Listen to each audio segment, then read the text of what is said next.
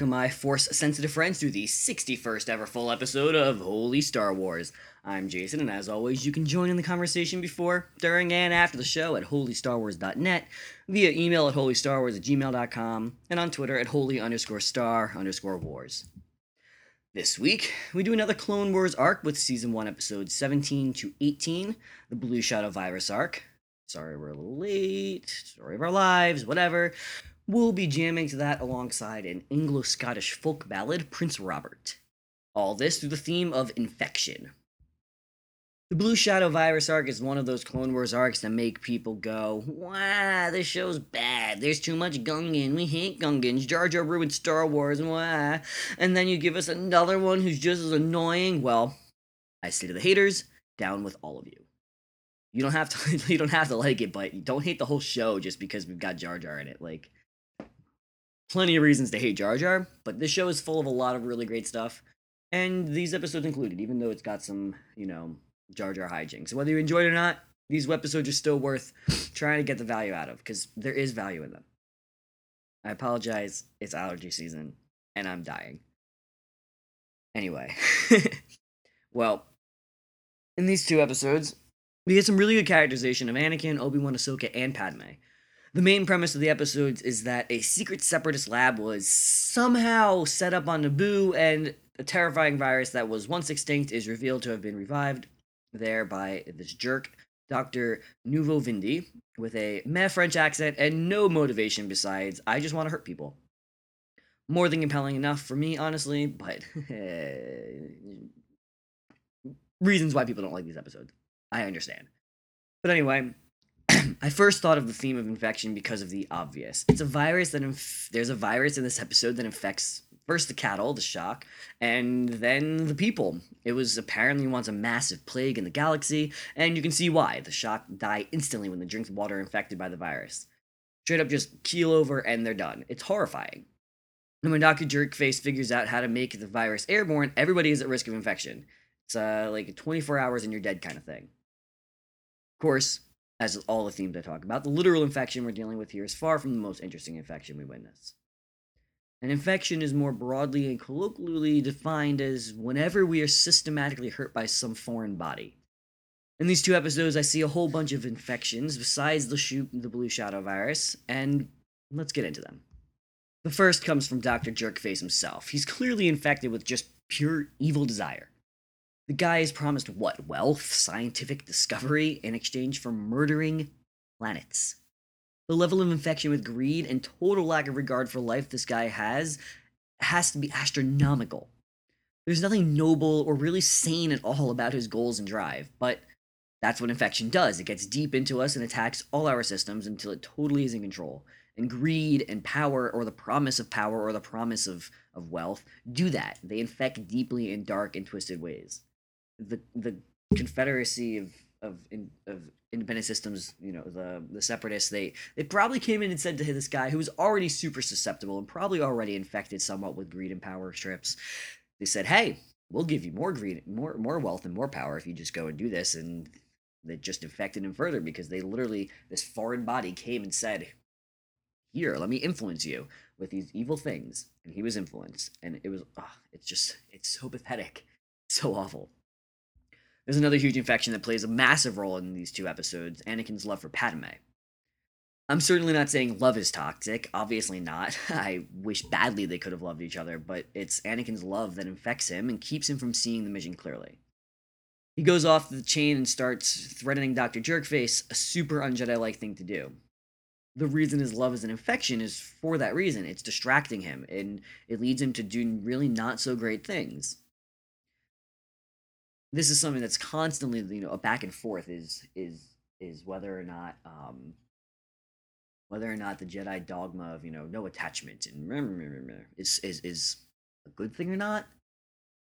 But we see it very clearly in in these kinds of episodes and stories that regardless of whether the dogma is true or not and whether the Jedi treat it appropriately or not, they are coming from it from a place of they are correct love is infectious and love is something that will take over anakin. And you know of course it's mixed in with the ever-present understanding of the dark side and the infection that the dark side itself is really what is creeping in on him and really infecting him throughout the show and throughout the movies. And it's an enormous amount that that that of what is tied to his love for Padme, as well as his general inability to distance himself emotionally from people he cares about at all, like Ahsoka and and Obi Wan, who we also see him freak out about in these episodes.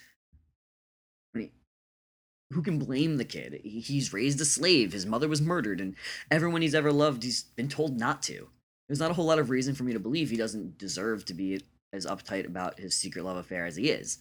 I mean, poor Anakin just wants to express the full range of his emotions without worrying that the entire galaxy would be doomed if he does.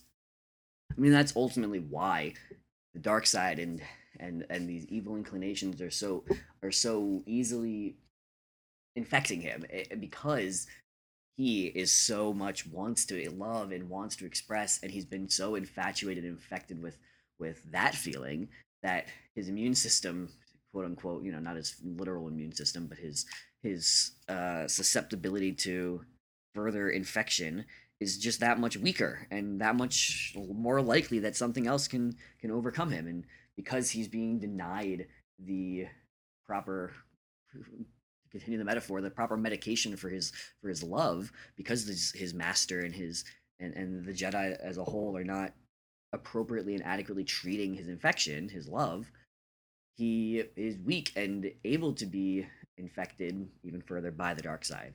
And um, I'm kind of just realizing this as I speak now that, you know, that's really love itself isn't the the danger. It's it's what opens him up to be infected further by something actually dangerous. And I wonder if that's somewhat similar of a path that maybe Dr. Jerkface took. I don't really know. I, we don't know his backstory, obviously, but did he become greedy and, and power hungry for a reason? Was there something else that went untreated previously that was infecting him that allowed these these darker in- inclinations to creep in? I don't know. I wonder. We see us. We see a good parallel actually between Anakin's story and uh, uh, between this arc and our folktale this week.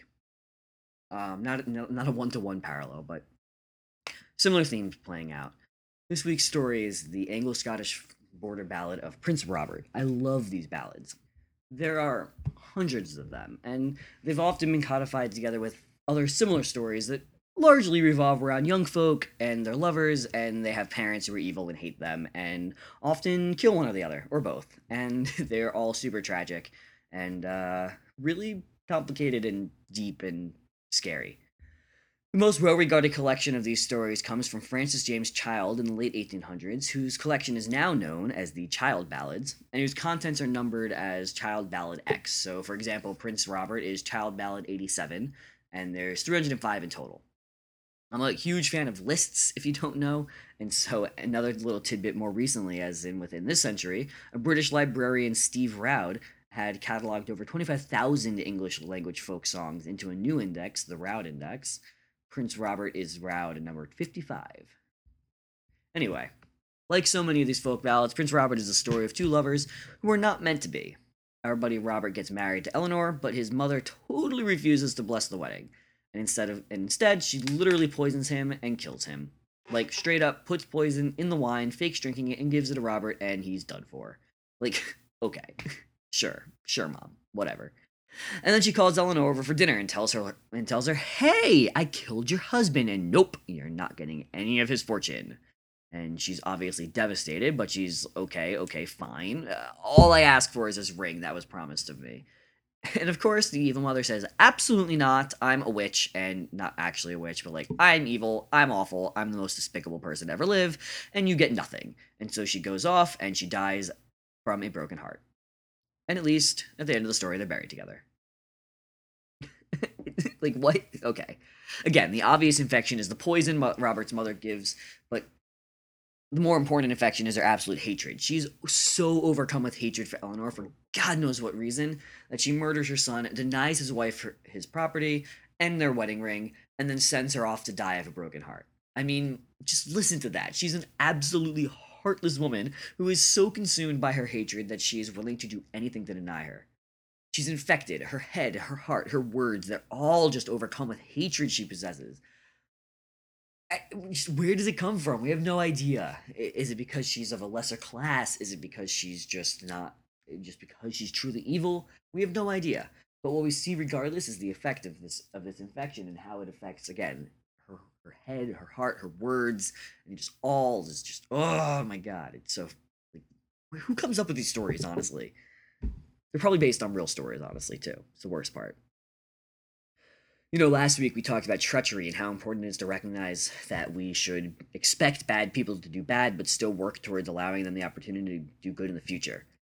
Here, we really have no way of knowing in advance the awfulness of these infection that these infections create. I mean, the secret lab was a secret. If they had hadn't found it, the virus could have gotten loose, and Doctor Jerkface's evil would have literally infected everyone. Robert could never in a million years, at least as far as we know, just in the context of the story we have, expected his mother to poison him like that. So what is there to be said about infection? How do we use this theme to make our real worlds better and more full? Well, fortunately, most infections have cures. Sometimes they're positive in their nature. Sometimes an infection is cured by helping those we care about recognize they are unwell and giving them support and resources to get better. Anakin is fortunate to have a master and a Padawan and a wife who care about him. And obviously, in the end of the story, the evil magic forces turn him totally evil, and the Jedi's insolence and and selfishness and self righteousness totally, you know, screw him over in the ultimate end. But let's pretend that that's not the context as a whole for just a moment. In this isolated incident, in, in this particular story, they all help him to stay true to his values and never let his love for Padme or any of the other people stop him from being a good person and treating others with dignity at least after some pushing and guidance. Again, notwithstanding Palpatine's ultimate awful influence, he's got some really good support helping his infection not take over in this way. You know, we see them being like Anakin whenever Obi Wan is like, that was a decent impression. Every time Anakin, I don't know. Anyway, every time they, you know, he realizes that Anakin's being a bit a much, he try, he's really good at being able to send them back and so so Snips. You know, Ahsoka is very much able to rein Anakin in when he's when he's going a little overboard. Same with Padme. He he has a good support system in that way. The problem is that all three of them know how wrong the system is, but they have no power to alter it. And you know that's why the Empire rises. But at least he has the support within this episode, and it gives us the opportunity to be able to say, you know, infections have cures, and because he has a good support system that helps point out when he's when he's flailing up, that he can he can push the push that back, and it's it's a good thing for him. Sometimes, though, the only way to cure an infection is with aggressive tactics. Slow medicine might not be enough, and surgery is the only option. Dr. Jerkface can't be cured. He, he needs to just be arrested or killed if it comes to it. That's not to say he can't somehow possibly be redeemed or anything like that. I, I mean, I, if you understand by now, I'm certainly someone who thinks anybody has the potential as long as they prove themselves truly, genuinely, and absolutely worthy of it. But in the meantime, he just has to be attacked head on and brought down because that infection is only going to hurt others if unkempt. Dude's gotta be totally forcefully made to understand he is sick and twisted if he's ever going to come down from that. He's too far into it. He's too wrapped up in it. It's clearly like infected his entire system of being and understanding of the universe. Same with Prince Robert's mother. There, there's there's some people who simply are so infected and so toxic. The only solution is cut them out of your life. Obviously, Robert is dead, so it's too late. But let's say he wasn't for a second. I'd probably recommend that he always keep an open mind. But the best way to be able to get rid of this infection is to cut her out and aggressively demand she be better at all costs maybe support her in, in that if you can, if he feels comfortable with that and he feels like it's something that is worth it, worth it for himself. But you know, it's a process that requires that surgery, not just medicine. And and and you know, he has the autonomous choice to decide: Am I going to continue to support her? Am I going to try and push her to be better? Am I going to do that? Am I going to allow her the opportunity for redemption in the future? That only only he can decide that. But um, but ultimately, you know, he needs the he needs the stern, hard pushing of this is not okay. And uh yeah, you know, when it comes to these infections, there's a lot that goes into where they come from and a lot that goes into being able to cure them or satisfy them or satiate them, but ultimately we have to be able to look out for each other and look out for other people and understand is this an infection that can be cured with that can be cured with support or one that needs to be cured with with aggression. And maybe I'm a bit too aggressive or too harsh. I don't know. But uh, as always, this is just my opinion, and I would love to hear yours. Let us know what you think of today's episode via email at holystarwars at gmail.com, on Twitter at holy underscore star underscore wars, and online at holystarwars.net. Sorry for the tardiness. I'm just a bit of a wreck. Uh, what can I say? But uh, next week, in honor of Solo coming out, we're gonna be hitting up the Solo comic miniseries from a couple years ago, and do a few comics after that before finishing up Clone Wars season one. Actually, in fact, the week after that, the week of Solo release, we're gonna be doing um, the next five issue arc from the Star Wars comic. We're gonna do uh, the Showdown on Smuggler's Moon, I believe is what it's called. That uh, also revolves a lot around Han Solo and his mysterious wife. But anyway, I'll be looking forward to it. I hope you will be too. And thanks for listening.